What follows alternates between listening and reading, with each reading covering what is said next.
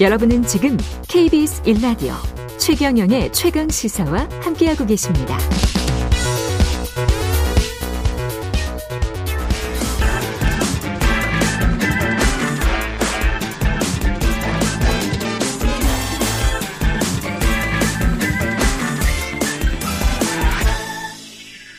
네, 최경령의 최강 시사 한 번 더 뉴스 시간입니다. 오늘은 정은정 작가와 함께하겠습니다. 안녕하십니까? 네, 안녕하세요. 예, 튀르키예 대지진 소식 다시 다룰 수밖에 없을 것 같은데요.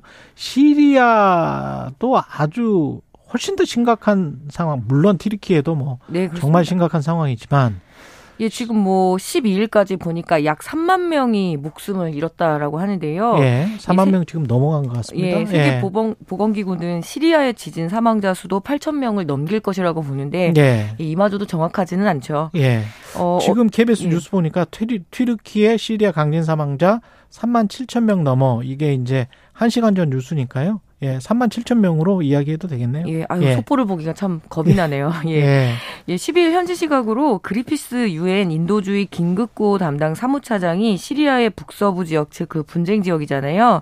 예, 이곳을 방문을 했습니다. 음. 어, 하얀 헬멧 이야기 많이 들으셨죠? 시리아 시민 방위대는 너무 늦었다라면서 우리에겐 텐트도 없고 원조도 없다라고 굉장히 차갑게 평가를 내렸습니다. 예. 예, 그리피스 차장도 소셜 미디어에 우리는 지금까지 이 시리아 북서부에 사는 사람들을 실망시켰다라고 하면서 실패를 인정을 했고요. 어. 그래서 가능한 이 실패를 빨리 바로잡겠다고는 하지만 유엔 안보리 이사국의 이런 첨예한 이해관계 때문에 구호 작업이 원활하지 않다라는 이런 좀 안타까운 소식을 전해드릴 수밖에 없네요. 네, 골든 타임 72시간 그것도 놓쳤고 그것의 한두 배그 네. 그 시간도 놓쳤기 때문에 시리아 같은 경우는 지금 구호 물품을 유엔 쪽 국제사회로부터 거의 못 받는 거예요? 예, 일단은 그 통로가 한 곳이었거든요. 예. 그래서 그동안 갈 수 있는 통로가 예, 이 통로를 통해서 유엔 물자를 받았었는데 그나마 음. 이번에 지진 때문에 이 도로가 파괴가 됐고 예. 그래서 기존의 물자도 공급이 제대로 안 되는데 심지어 구호 물자도 공급이 되지 않아서 더욱더 피해가 커졌는데 이 하얀 헬멧 같은 경우에는 9일 이후에 생존자가 나오지 않아서 이제 예.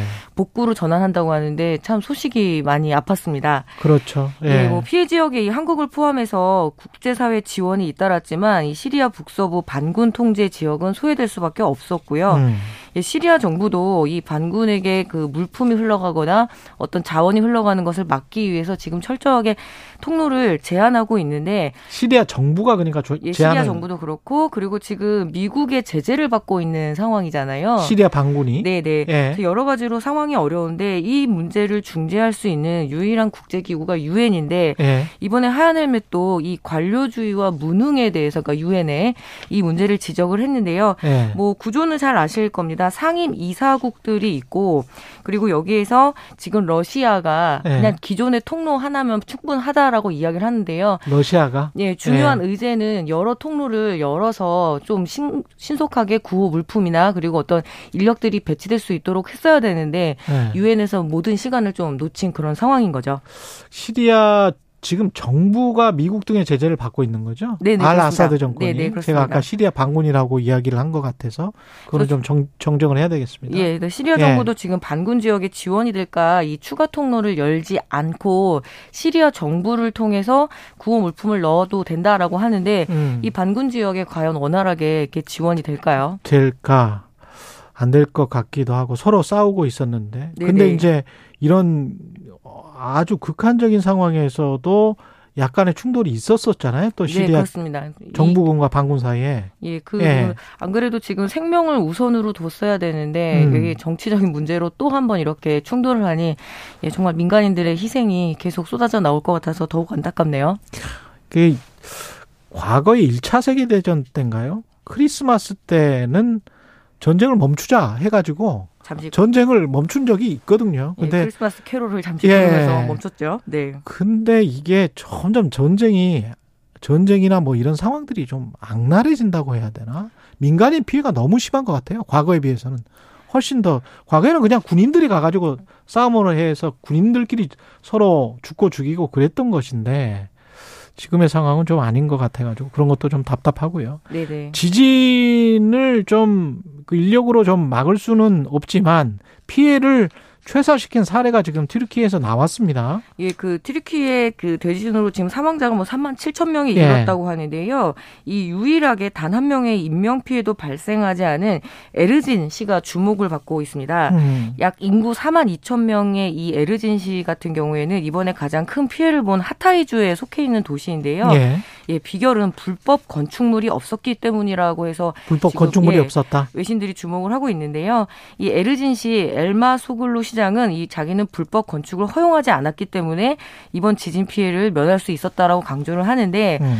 뭐 혹자는 큰 산이 버티고 있어서 이 에르진시가 충격파가 덜했다고는 하지만 그랬을 수도 있고. 예. 하지만 네. 중요한 거는 건축물 상태가 지진의 피해를 키울 수도 있고 줄일 수도 있잖아요. 예. 예, 한국도 지난 포항 대지 포항 대지진인가 포항 지진 지진 때문에 큰 그렇죠. 피해를 입었는데요. 예. 이 한국도 지진 안전지대가 아니고 결국은 이런 경험이나 그리고 상황들을 좀 반면 교사 삼아서 내진 설계부터 지금 현재 그 건축물 점검이 반드시 좀 필요할 것 같습니다.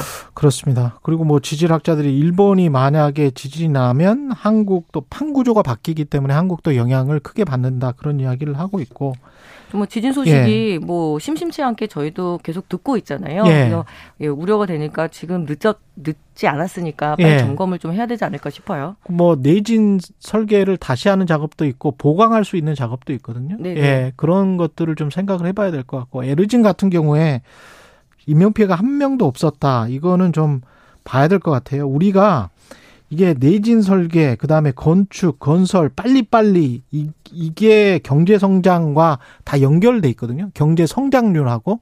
그래서 건설 위주의 건축 위주의 성장 국가들, 특히 뭐 중국이나 한국은 거쳐 왔다고 보이지만 중국 같은 경우에 뭐 지금도 여전히 뭐 GDP에서 한 20% 정도가 그렇기 때문에 한국도 아직도 그 잔해가 그 어떤 의식이 남아 있을지도 모르기 때문에 이런 것들은 지금 정부에서 다시 한번 긴급하게 점검을 한번 해봐야 될 것 같습니다. 전체 한 20% 정도밖에 안 된대요. 예, 우리가. 대진 설계 그 네. 의무 규정이 생긴 지가 얼마 되지 않았기 그렇죠. 때문에 예. 특히 네. 옛날 건물들이나 그렇죠. 이런 부분들은 좀 살펴봐야 되고 특히 그 필로티 구조의 건축물들이 상당히 위험하기 굉장히 때문에 굉장히 취약합니다. 예. 예. 그래서 언제나 이 최악의 상황을 염두에 두고 점검하는 음. 것은 반드시 필요할 것 같습니다. 그리고 다누리가 찍은 달 표면이 첫 공개됐는데요. 예.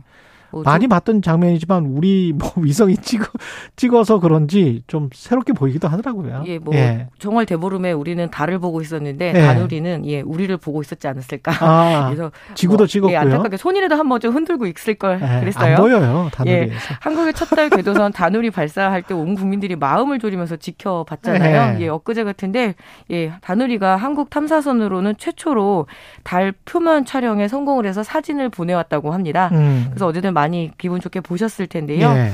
과학기술정보통신부와 한국항공우주연구원은 다누리가 지난 2일부터 이달 3일까지 약 한 달간 진행한 이 시운전 기간에 찍은 달 표면 사진 10, 예, 사진을 공개를 했습니다. 이 고해상도 카메라로 찍다 보니까 더욱더 세밀하게 볼 수가 있었는데 예, 이 보니까 그 사진에는 달 표면에 떨어진 운석에 맞아서 움푹 들어간 충돌 부분이 보이고 또 평평하고 고도가 낮은 지형을 바다라고 하더라고요. 아, 그렇군요. 그래서 매우 선명하게 보였는데 저는 음. 좀 이렇게 그 라떼 거품, 거품 퐁퐁 난 그런 느낌이 들었었는데 예. 아. 예, 뭐 비슷하네. 예, 비슷하죠? 예, 예. 움푹 패인 부분을 바다라고 표현하는데 이 보니까 레이타 계곡 그리고 비의 바다, 폭풍의 바다 상당히 이름이 문학적이더라고요. 예. 특히 이 폭풍의 바다는 달에서 가장 거대한 바다로 한반도의 크기의 무려 18배라고 합니다.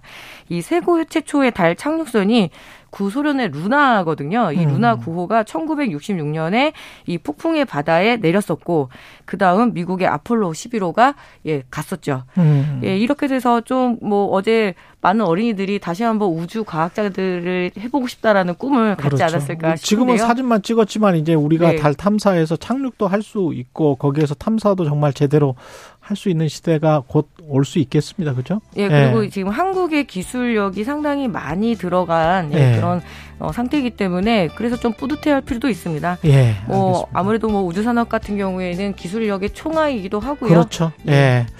여기까지 듣겠습니다. 한 번 더 뉴스 정은정 작가였습니다. 고맙습니다. 예, 감사합니다.